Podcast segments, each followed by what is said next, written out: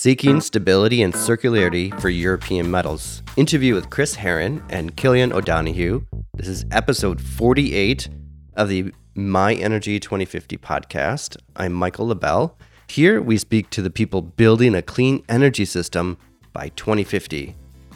What do materials like zinc, magnesium, or even finished products like aluminum have to do with energy? These are the raw and processed materials building the new energy system. We can always talk about oil and coal, which built our current economic and industrial base, but nowadays we are creating not only our new energy system, but we're creating a new industrial base.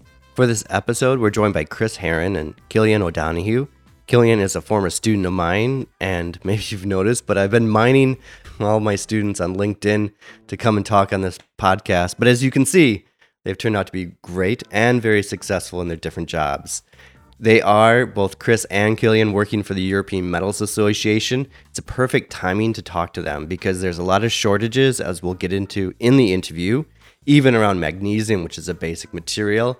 And even the European Manufacturers Association has put out warnings about shortages. The complexity of manufacturing from a global supply chain has never been more apparent than now course, some of these shortages were caused by the impact of COVID 19, but also there's a bit of geopolitics involved as well. I talk about this in previous episodes, particularly the one on the carbon storms. I'll put a link in the show notes. There are three key topics we discussed today. One is the high energy prices and the impact this has on manufacturing in Europe, the competitiveness of European industry, and third, the need to prime the circular economy in Europe. My takeaway from our interview is making Europe competitive in manufacturing is a big challenge. Even the carbon border adjustment mechanism that is proposed by the EU, as we discuss, is insufficient to bring back industry to Europe. When I develop the introduction for these episodes, I try to be very clear in the key takeaways, what I learned in the discussion. For some reason, today it's very hard to summarize it in a very clear and concise manner. I think you have to listen to the episode with Killian and with Chris. They have a wide knowledge and they really understand European manufacturing. They understand the challenges of having raw resources brought to Europe and either manufactured abroad or remanufactured here in the EU, being respectful of the environmental and social impact that raw materials do have we go into great detail about the energy intensity of the sector and why high energy prices really are damaging the competitiveness of Europe. But of course, Europe overall is resource poor, both in energy resources and in raw materials for manufacturing. So, this is one reason Europe has to import so much. The interview really exposes the weaknesses of this in Europe. What I really like though is at the end of the episode, we do discuss this circular economy. This is being promoted in the EU as a means to make Europe more competitive. But as Chris points out, and Killian as well, is that Europe needs to prime this circular economy. That means the raw resources, the newer resources that are go go into manufacturing or battery technologies or making lightweight frames for cars or for airplanes actually it has to be brought into the EU and then after a while can be circulated again. This is highly complex. So when we talk about maybe 2030 goals, it's really not far off to talk about these 2050 goals in redoing the manufacturing sector in Europe. I hope this episode provides you with a broad knowledge, but also in depth knowledge too, of manufacturing, the challenges it has operating in the EU. Thank you for listening to the podcast. If it's useful to you, please share it. And now for this week's episode. I would like to welcome to the My Energy 2050 podcast two representatives of the European Metals Association, Eurometaux. Chris Herron, he's the Director for Communication and Public Affairs, and Killian O'Donoghue, Director of Energy and Climate Change. Chris and Killian, thank you for coming on the podcast. Thanks for having Thanks for having us. Great to be here. Great. I'm really excited about all the um, topics we're going to cover, and hopefully, not. Uh, we definitely have time, and I'm not quite sure about all the questions because, as I mentioned uh, before with Chris, you guys are the center of everything now. The whole discussion is about raw materials. We have trade disputes or trade restrictions or trade issues with, with China, for example. We have batteries coming online, a big surge in, in the automotive sector transitioning and needing lithium for the batteries and other raw materials. And so I'm really excited to have you on today. But before we get to there, maybe I can ask you a bit about your background and how you came to have the jobs that you have now. So maybe, uh, Chris, uh, I'll start with you first. Yeah, thanks. Well, it's been a long, long time in Brussels. I've been 10 years in Brussels and seven years working for the non ferrous metals industry. I uh, actually started out at university studying English literature, so quite a departure from my days of poetry and plays uh, back in the UK. Uh, but came to Brussels to, to find a job in 20, 2007. Ended up working for the battery industry, which back then didn't have all of the hype that it does today. Uh, and yeah, seven years ago, moved to, to Eurometaux in the metals industry, working on communications, so touching a lot of points and, and gradually moving more and more into this raw materials field, which in the last three years, as, as you say, exploded in Brussels as well. So uh, yeah, that's short background for myself. Okay, great. So it's so interesting that you what you got your degree in, but it's mainly through experience that you've picked up your expertise. Yeah, we're fortunate in Eurometaux. We work with our member organizations, and they bring a whole load of technical expertise from all areas. So we we benefit from that and uh, translate it for for the context in Brussels. Yeah, no, I, I actually want to compliment you first on on your website, not just because you're a guest, but actually, if you go to the website, uh, you have these issue papers. I think that's what it's called, and it's just one page summaries, and it's very clearly stated, kind of the the summary of the issue and kind of your position, but it's really informative of, of how it's written. So I, I want to compliment you on that. Are you behind part of that? Yes, uh, yes, probably don't update it as regularly as we should, but yes. no, no, but at least it's there. Right, it accu- accumulates over time, so exactly. it's really good. Uh-huh. And uh, Killian, let me turn to you. Uh, I know a bit about about your background as a, as a former student, but maybe how actually since you left the university, how, how did you end up at Eurometaux? Yes, so I well, I you were my professor, Mike, when I studied in CEU, uh, and I specialized in energy. I specialized in energy, particularly energy security in uh, Central Europe. Back then, it was all about gas, importation of Russia gas, etc. So actually, I wrote my master thesis on it. Then I went to the European Commission for a traineeship. I did a six-month traineeship working on Southern Gas Corridor. That was this pipeline from um, Azerbaijan to EU, which kind of diversified supplies in the region.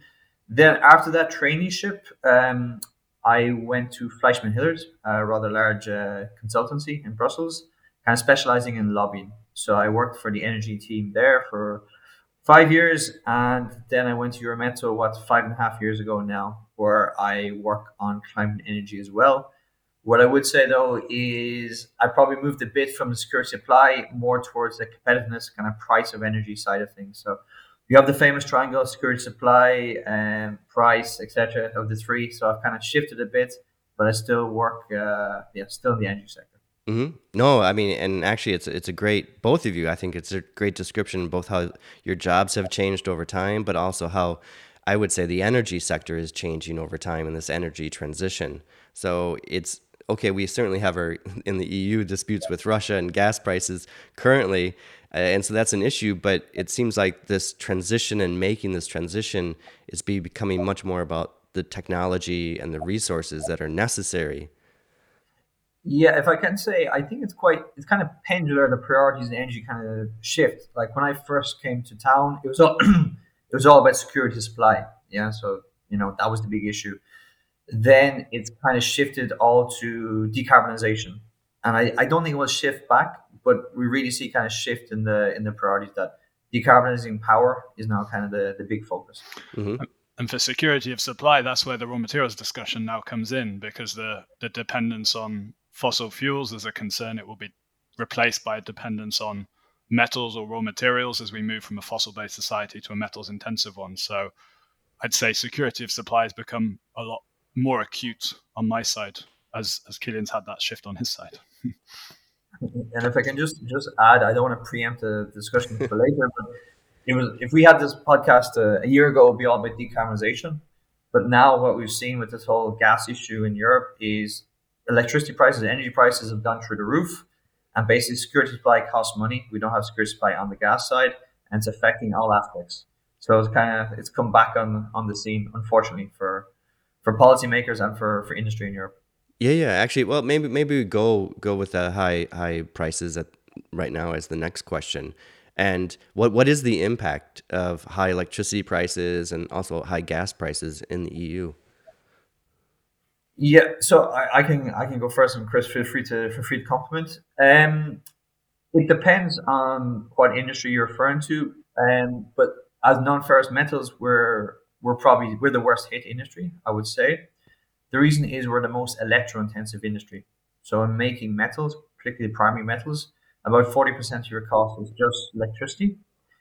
And when electricity prices go through the roof, that's a very big issue because um, metals are global price. It's a bit like oil. There's only one price for metals, and the electricity component becomes very high, which it has in Europe, then it's very hard to compete. And if you speak concretely, we've seen a lot of uh, curtailments and shutting down of plants. And that's been the case in, in Netherlands, in Bulgaria, and in Italy last week, in Spain as well. So it's, it's quite serious. We're, we've been hit really, really hard. And I would just say the last thing without getting too technical is it depends obviously on how you procure electricity. So some have kind of long-term contracts, some are fully exposed to the to spot prices. And when you're fully exposed, then when prices become what they have, uh, it becomes a very big issue. And I know lots of your listeners might not be that focused on electricity markets, but just to give numbers, last year you were paying about maybe 40, 50 euro megawatt hour for electricity. Uh, today it's it's over 250 euro megawatt hour. I'm speaking general generalities here because it depends on the member state, but you've seen a four five fold increase. So it's a huge impact.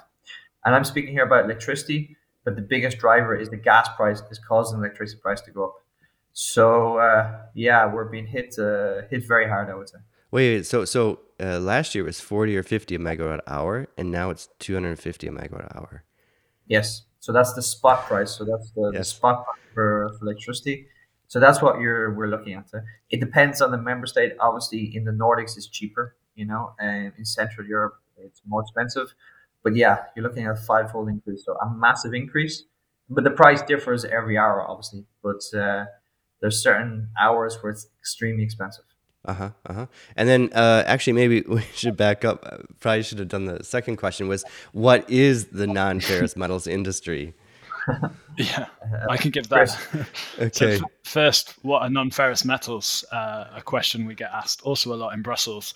Non-ferrous means everything but steel in summary. And so what we talk about are a range of up to 30, 40, 50 metals. Uh, I don't know the exact number uh, that we are representing as an association. That includes big base metals such as aluminium, copper, nickel, and zinc, which are predominantly those with the very energy intensive operations that Killian talked about that are very hardly hit.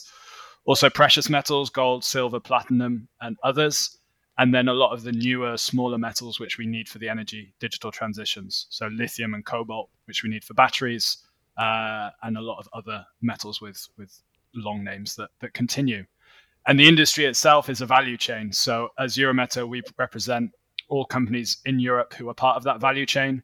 So companies which mine those metals, uh, which refine and smelt those metals, uh, transform them, ready for going into the market, and also at the end of life recycle them and and put them back uh, and get that source. Um, the electricity price question is particularly hitting the smelting and refining stage because that's extremely energy intensive. Um, but all stages of the value chain, are, yeah, within our within our family.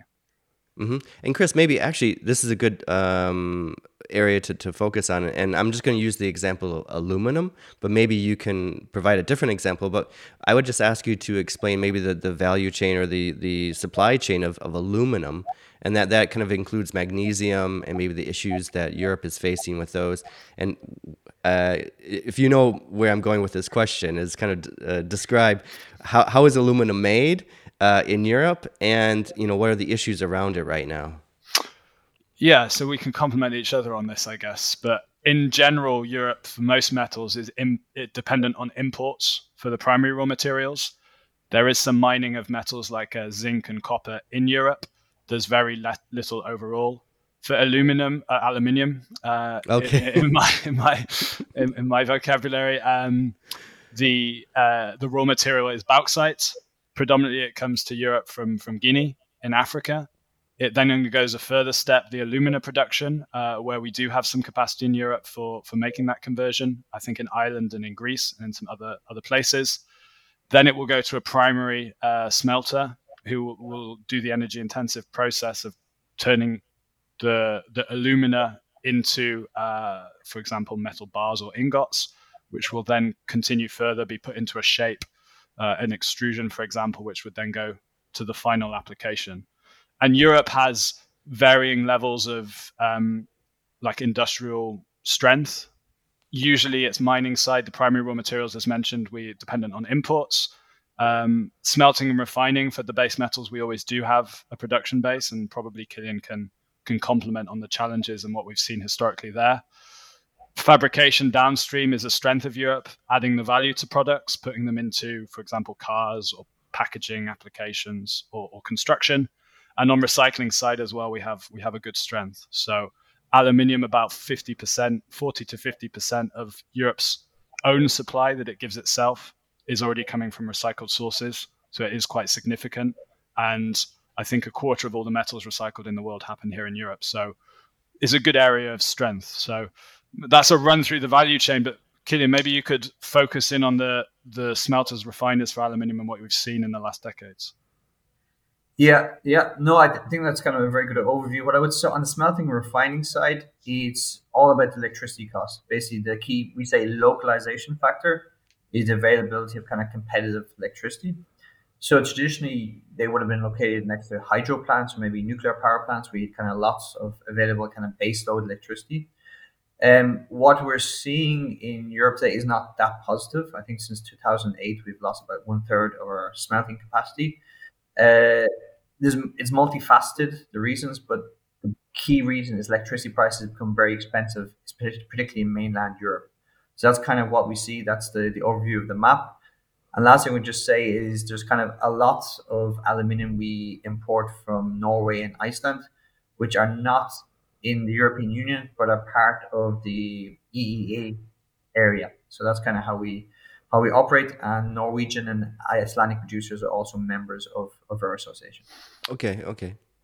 Just I remember you were asking about magnesium and how that fit into the story. So uh, most metals, when they go into products, they don't you don't just put aluminium in a product or copper or, or etc you alloy it together with different metals, so different sort of seasonings of, of other metals which give it specific properties.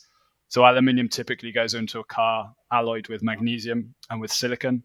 And so if you're producing aluminium in Europe, you want also a, a good secure supply of um, of those alloying elements to go in which takes us to some of the challenges the industry has experienced with with the magnesium shortage. I don't know if you'd like to ask a question. Yeah, yeah, actually, yeah. yeah, yeah. Why don't you tell us about the magnesium shortage? That's that's that was part two of the question. Yeah. um, so big concern in Europe from the aluminium industry, the metals industry, also downstream sectors such as the car industry, that the stocks of magnesium Europe has will run out imminently. Um, the reason being the concentration of production within China. Uh, China is the global global dominant player for most metals, but it has a really high market share for for some, magnesium being one of them. Uh, Europe is dependent on China for 95% of its magnesium supply uh, coming in. And the problem we've had is China also has an ambitious climate policy, which it's starting to implement. And it did it in quite a drastic way in recent months, with some regions closing down production uh, to meet regional climate targets. Magnesium is itself quite a intensive production process. So 50%, I think, of magnesium production in China um, was curtailed or closed for an indefinite period. That means that the world supply of magnesium automatically was drastically lowered. And we started to realize in Europe that supplies were running low it's not a metal you can really keep stocks of for that long because it it, it has a short lifetime until it goes into the products. Um, and I think about a month ago, the industry started to raise the alarm bell with the European Commission and others that if something didn't change in China, we wouldn't have magnesium, which means no aluminium alloys. Without aluminium alloys, you have no car production, and the knock-on impacts can be quite uh, quite severe. The the sad thing is that 10, 20, I think 20 years ago, Europe had a magnesium industry. So uh, in Norway and France and in a few other countries, we did make magnesium. Um, ultimately, that production was lost predominantly to China uh, through through dumping of, of more polluting imports. So it's kind of a, a, failure of Europe's industrial policy from 20 years ago that we don't have a source of magnesium production today. I guess you could say there's a concern in the sector as well that magnesium 20 years ago, there's there's there's a risk. You know, we, we make similar decisions for other metals under pressure today, and and increase our dependence on on China, not go in the opposite direction. So mm. I think it's a concerning situation of a bigger problem. So this story is about magnesium, which I guess is it's widely available. So maybe at that time that people weren't concerned of a shortage, theoretically, because it's in many places. But it's the the mining capacity, having that, and being able to process it is the real bottleneck. Then is that is that right? Yeah, and should it, we've in recent past let some of our heavy industry in Europe go to other places, and China has had a very conscious strategy to develop strength in uh, the upstream part of its value chain. And we can see, for example, there's a number of other metals and elements where we have similar dependencies.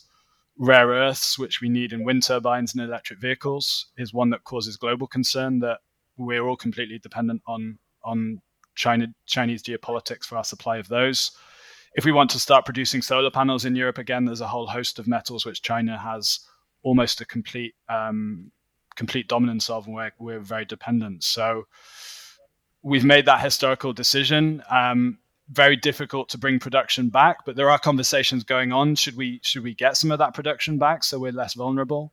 But what that requires it requires quite a lot, and things like energy prices come back in the table because if you start a factory back in Europe, it has to be competitive which isn't always the easiest. Oh, okay. Well, you just kind of preempted my next question was the how to bring it back to, to Europe, but and then it goes to the the energy price then. So maybe maybe uh, actually let me switch to Killian and ask him about the the energy price, and then we'll go back to like how can and what is the EU doing to revitalize uh, the sector? What could it do basically? So what what's the my my question to you is what is the short term maybe implications or solutions for high energy prices? Uh, actually, that's probably the hardest question for anyone. but but maybe you could tell me what the industry is doing and how are they coping with the high energy prices. Okay, so let's let's make Europe great again. I think that's the, exactly. Um, so what can we do about the the high energy price? Um, there's medium and short term solutions. I think short term, um, there's kind of two things we can do. The first is we probably need flexible kind of state aid rules. We need to look at how we can have kind of some flexibility there. And second, uh, easier said than done, but I think we need more gas. and We just need more electricity in the system. Uh, some of this is geopolitical, geopolitical. I'm not pointing fingers at, at anybody, but we do have the possibility to have more gas in Europe. But for political reasons, that hasn't been the case and that's causing serious issues. So I think short term, that's kind of the, the two things to, to do. I think long term, um, that's a much broader question again. And the key challenge is basically what we need to do is we need to decarbonize our electricity sector. Yeah. So we need to say by 2045, we'll have no CO2 in electricity. Yeah. To simplify things, big picture is we need to electrify as much as we can and we need to decarbonize power. And then when you decarbonize power, you've kind of it's four main sources: hydro, nuclear, wind, solar, and it's about getting the mix right there. You know, you, we will need gas in the transition as well, but I think it's very important that we get that that mix right. So I think they're kind of the, the key questions. And personally, I think we need to focus on kind of CO2 reduction, less so huge penetration renewables. Let's focus on CO2 reduction. And personally, I would be an advocate of having quite a, an ample share of nuclear power in our in our mix going forward. Mm. That's personal opinion. That's not an opinion of my association. Okay, no, no, but but this is actually a conversation I have with different people on the podcast. Is the role of nuclear power, and so maybe I go to your personal views of of nuclear power, and and why why do you see nuclear power as a as a one of the solutions for the future? Yeah, well, first I would say is if we didn't have nuclear power, I would be more concerned about climate change because we wouldn't have have we wouldn't have had a stable carbon free source, but we do have that. Yeah, and I think nuclear will have a very big role. Why is basically it's a carbon free source of electricity which can be used uh, to provide baseload customers like us. So I think it is the way forward. There is challenges, and nuclear industry have to do things themselves. It's also not so cheap anymore. You know, when nuclear first started, they said it would be too cheap to meter. That certainly isn't true if you look at the prices in, in Hinkley and UK, etc. But I think it's the way to go to have lots of nuclear mixed with renewables in the mix, complemented with hydro, is probably the, the best way forward. Mm-hmm. And last thing I say is we, we're saying we're going to go for 85% wind and solar. I think that's going to be a major, major challenge. Eh? Yeah, and, and maybe you could just describe uh, and we just mentioned about the energy intensity of the of the sector in processing these metals. And what uh, can you describe maybe the role that wind and solar can play in that, or maybe the difficulty of integrating wind and solar? Yeah. So to simplify, we're base load consumers. Okay. So we spoke about aluminium earlier. So your aluminium plant runs uh, 365 days a year, 24 7. So it's kind of base load consumes the same amount of electricity. So that's our consumption profile. The issue is the production profile of wind and solar is very intermittent. You know, when the wind doesn't blow, the sun doesn't shine, you get very different kind of quantities of electricity. And that obviously poses a challenge. And to kind of take the intermittent supply with the baseload demand, you have this issue of kind of firming costs or balancing costs. And we haven't been able to kind of crack that equation yet. The only place where we can do it well is in the Nordics, where the hydropower acts as kind of a battery. So you can kind of ramp up and ramp down, which is okay for baseload consumers. But what we're seeing, or kind of not what we're seeing, but projecting forward, if we want to kind of run our operations off renewable electricity, we need to find a solution on kind of the, the balancing requirements. Yeah. So that's some of the, I wouldn't say reservations because we signed very large, large contracts with wind and solar, but we just need to find something on the balancing to make sure going forward that they are they are part of the solution for, for our sector. Uh-huh. And so, some people would say, well, uh, storage technology like batteries themselves could be a solution, or are there other storage solutions that you see in the future? Um, I don't know is a short answer. yes. um, battery and storage and electricity, you know, this is something we've been discussing for, for a long time. Um, developments on the technological front there have not been impressive, if I'm if I'm being honest. Uh, we hope that would change. It would be good for us if it does change. But from what we've seen thus far, it's not too positive. I think what does have potential is this idea of demand response where we produce during certain hours and we can also we can give some of our electricity to the grid to help balance the grid i think we're going to have more symbiosis uh, i mispronounced that word symbiosis between the between the different sectors of the economy i expect that. But in terms of storage and balancing we need much more progress. It hasn't been great so far. Okay okay great.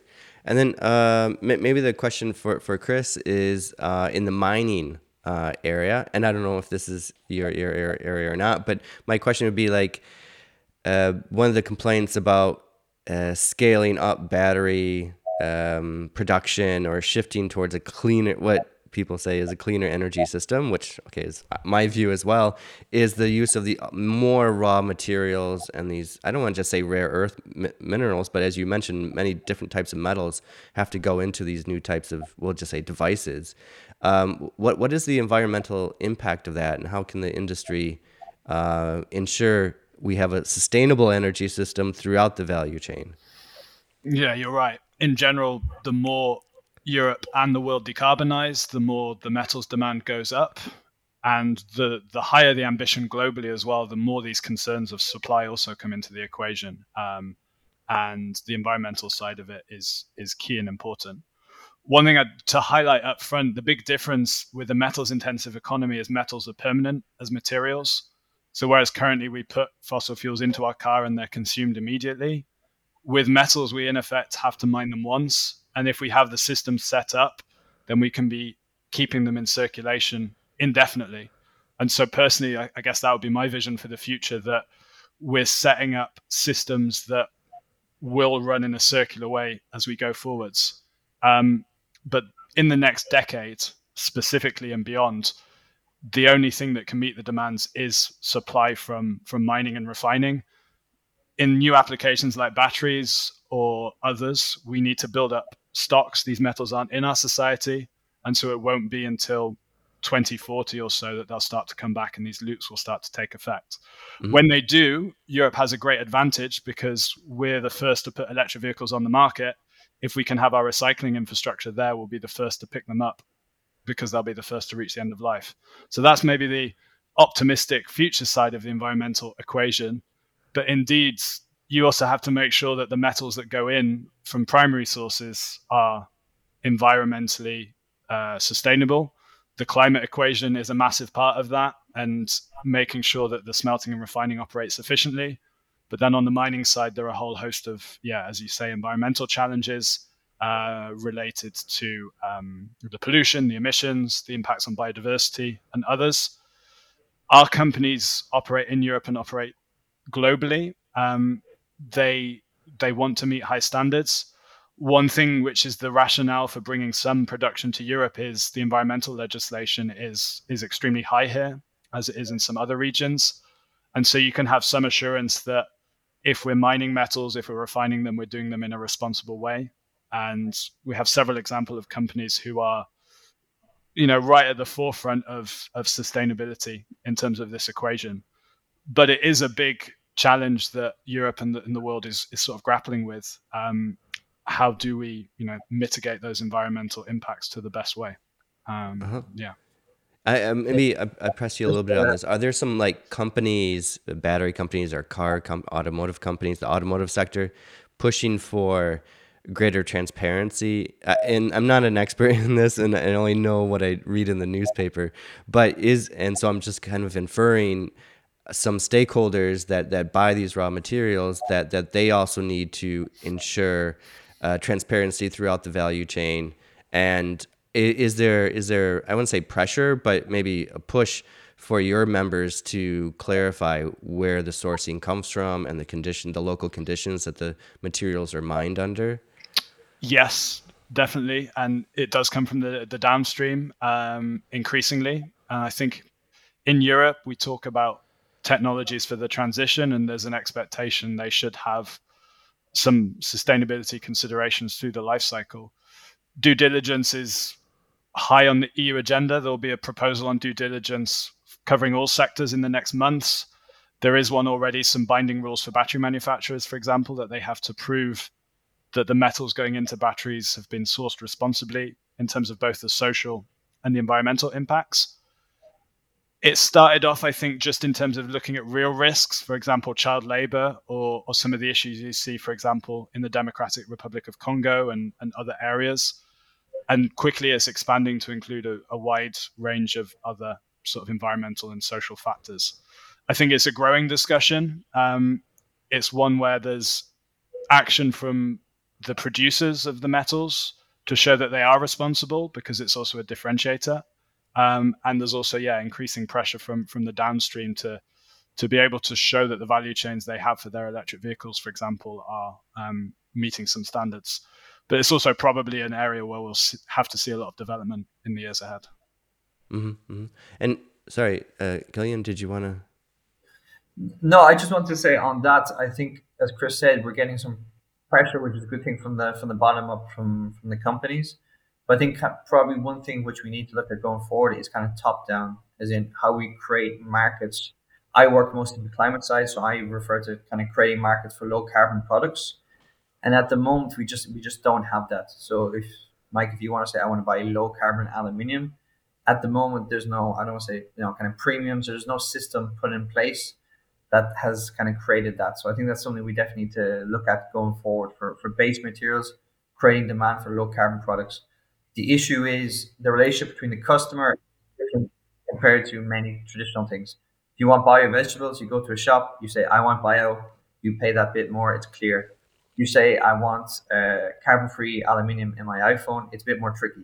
So we need to kind of uh, solve that equation, the different relationships between the producer and the customer. Yeah, yeah, no, it's a great example, and maybe the example I was thinking while you were speaking was was the solar panel productions, how how that was happening in Europe, and then China took over the market, and now Europe's not really producing these these solar panels, and it would probably be, um, I guess, the threat is there or the threat's not there for uh, battery production or some other types of production where it's cheaper to produce these outside of the EU than than in the EU.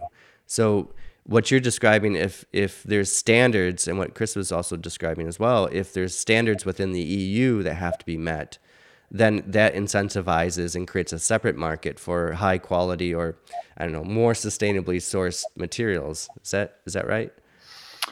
Yeah, Europe will have a solar strategy next year, by the way. So they hope to bring some solar production back in terms of their industrial policy. They've done the same with batteries, and I think what you say is correct that how Europe differentiates itself is is producing products with guarantees of environmental sustainability or responsibility within them. Certainly, what the batteries regulation that the European Commission introduced this year is trying to do across the board, and we're very supportive of it. But it's really hard to compete and to set up these industries to compete against, particularly China. Um, so, depending on who you speak to, they'll have different levels of optimism or, or pessimism. But um, it's a real challenge, and sustainability has to be part of the answer. Mm-hmm. And actually, uh, that gets back to the, the second question I was supposed to ask you a few minutes ago was what is the European strategy, or how how do how how can Europe rebuild uh, some of these these industries that that left or were relocated or just relied on China to supply materials or the production process?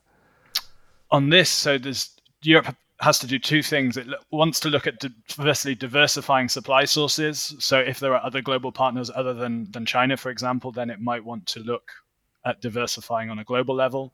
And the second, as you say, is restarting or starting some level of domestic production.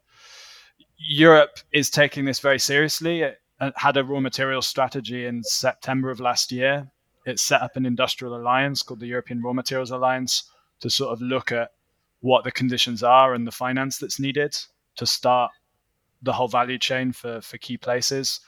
Rare earths being one, battery raw materials being another. Also, things like magnesium, where where we sh- just should just look if we want to be so dependent on others. Um, it requires finance first of all, so big capital investments if you want to bring some mining or refining or recycling uh, into the member states um, and also framework conditions. So you need a level playing field for the companies who get started here, ensure they can compete with producers who do it more cheaply, who've done it for a long time in China. Um, and so we're saying, for example, you might need some trade measures to ensure that, that there's um, that there's a level of equality for a while. You'll certainly need to have competitive energy sources. You need to look at having sustainable energy sources eventually if if if you want to, to have this supply for the batteries. So I guess it's a whole package of measures. A lot of will there and a lot of industrial will there. Particularly on the mining side, you have the additional challenge of where the mine comes. Are the communities around the mine going to accept that that, that will be started? A lot of projects in Europe are, are, are slowed down or blocked or stalled because communities are saying, actually, we, we don't want to have a mine next to our village or our city. Um, I think that's probably one of the biggest challenges Europe has is it makes sense from an environmental perspective, but I mean, how do you solve the local perspective? Um, not necessarily what you have down the value chain, but but that's a key challenge we have ahead of us on the mining side, definitely. Mm-hmm. And then Killian. I would just add, I think one additional challenge is just how the competencies are split. So, you know, environmental legislation, climate energy legislation, that's decided at EU level, that's clear. But industrial policy, it's more member state competence. We do have a director general, which is like a ministry, which covers industrial policy, but that's not their their bread and butter. So we kind of see that you know when things go wrong now, for example, with electricity prices, the commission is not very reactive because they're not so active on industrial policy. I think going forward, I think that's something which could change, and we'd like to see more kind of active commission on industrial policy. Mm-hmm. And uh, just to say it's like a it's a big contrast with what China has achieved in the last 10 to 20 years. They have a very effective and targeted industrial policy. 20 years ago, they decided metals would be strategic for the transitions ahead. They have built up industrial capacity across the board um, where they can, often through state subsidies, um, which is what is making the, the level unlevel playing field globally. But the fact is, they have a dominant position across a range of materials. Aluminium, for example, they grew from 10 to 60% of the global market in like 10 years. At the same time, we lost a third of our production in Europe. And it's just been a deliberate and effective strategy. Um, and when they don't have the primary raw materials domestically, then they will go and they'll look to buy mines elsewhere. There's been a lot in the media recently about the Chinese uh, approach to the Democratic Republic of Congo. Basically, a lot of state-backed finance for companies to go and buy mines um, from Europe, from American companies, and now China controls, I think, 11 of the 15 mines there for, or something like this for uh, for cobalt production.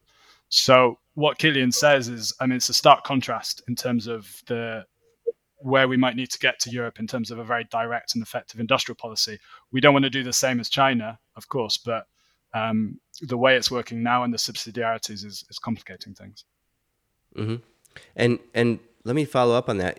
Does that mean that uh, your association, or we could just say maybe industrial uh, associations, should work more closely with environmental groups? Because if one of the key hurdles is expanding mines or even just having production sites, uh, smelters in the EU, and it's these large environmental concerns that are holding it back, how uh, how how can the how can the companies themselves uh, ensure that high environmental standards uh, there is some acceptance, I would say, from the environmental side for the necessity of mining or the necessity of smelting within the EU, if that makes sense. Or Killian, you have a strange look on your face. no, no, no.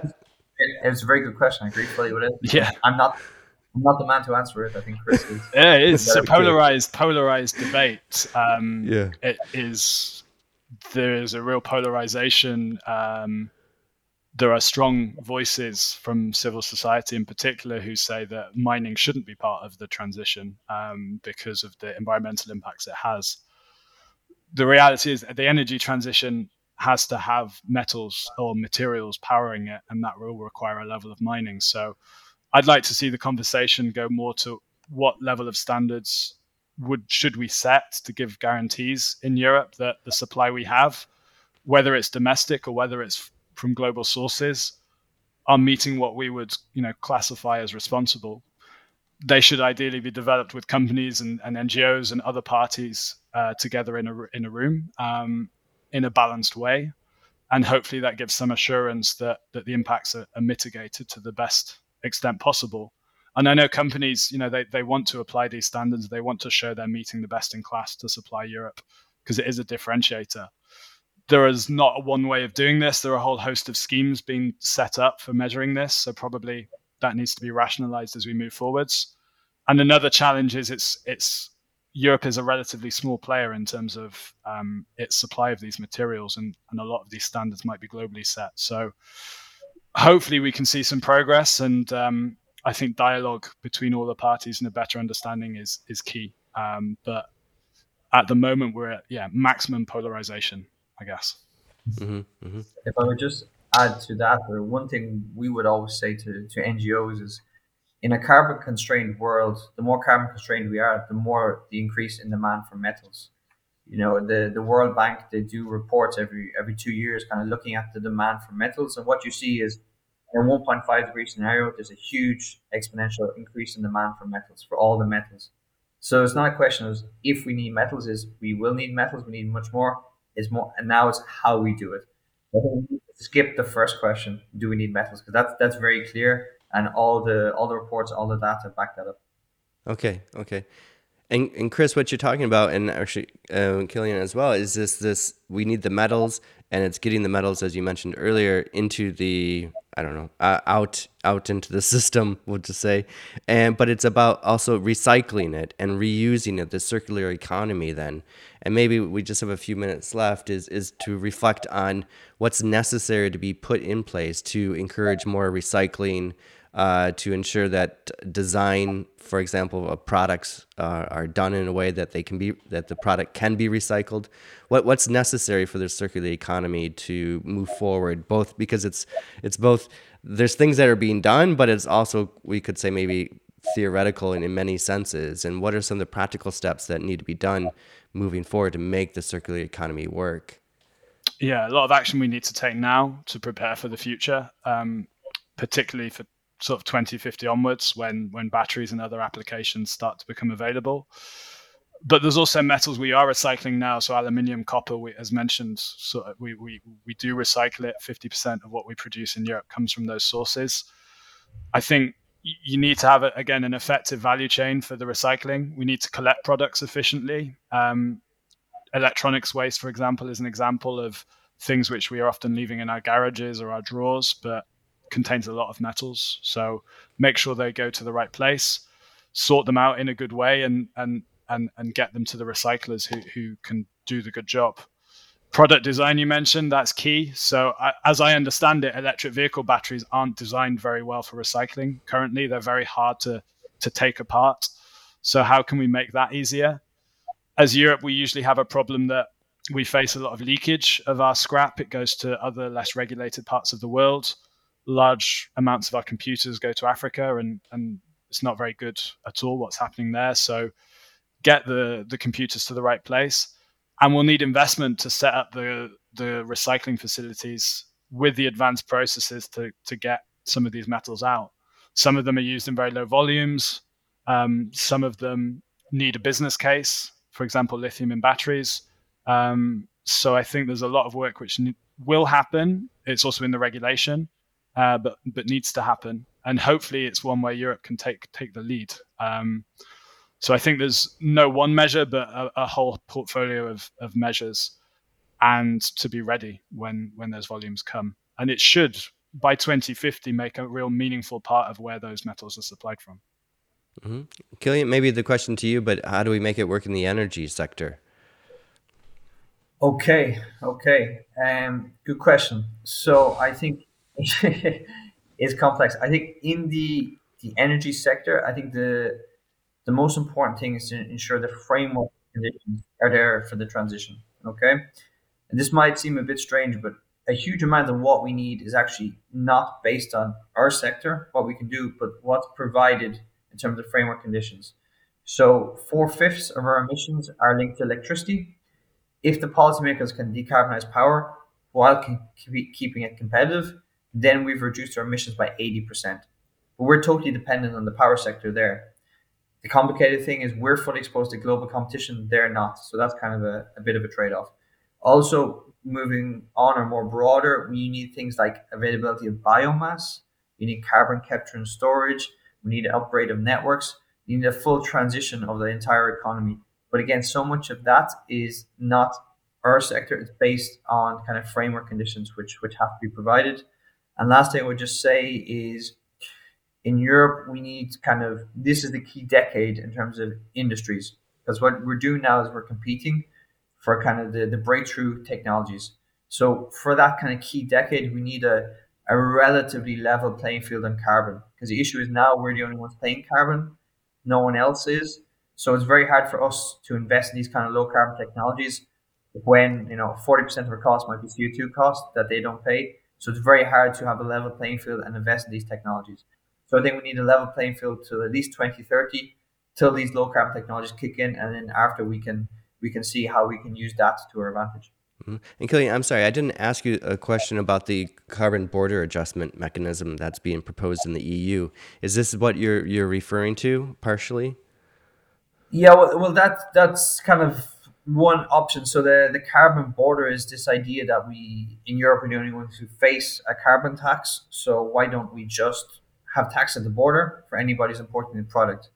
Good idea, good idea, good idea in theory, but in practice it doesn't seem to work very well. Uh, we were quite open to the idea, but then we've looked at the proposal. We see so many loopholes. It's so easy to get around the system that we don't think it's going to be effective. So it may be something to consider more medium term, but on the short term, we're quite skeptical that it will be effective. Uh, are there just too many loopholes that they created, or how how? Yeah, hundred percent. I'll give you one example. Um, China, eighty-eight percent of Chinese aluminium is coal-based. Eighty-eight. 12% is hydro based. As Chris said, they're over 60% of the market. So, what China can just do is they can certify that all the aluminium they send to Europe is hydro based aluminium. And that's bigger, the Chinese 12% is bigger than the entire European market. So, just by that, you've circumvented the system very simply. Yeah, uh, that's just one example. And given WTO, so World Trade Organization rules, it's very hard even to stop that one example. That's just one loophole. There's thousands, you know, and myself, you know, when I first read the proposal, I got quite excited. Thought this could be interesting. But then I speak to my members and people who really know how the value chains work, and they're just saying this will happen, this will happen, this will happen. So that's yeah, that's kind of the the challenge we we see. Okay, and and my I, I know we're running out of time, but I just want to ask about state aid because you mentioned it before, and kind of maybe some of the subtext of restarting some of these sectors or uh, making this transition work or the recycling of materials. Seems like there there there's a need for state intervention, which is kind of counter to what has happened historically in the past 20 years, we could say, or even 30 years.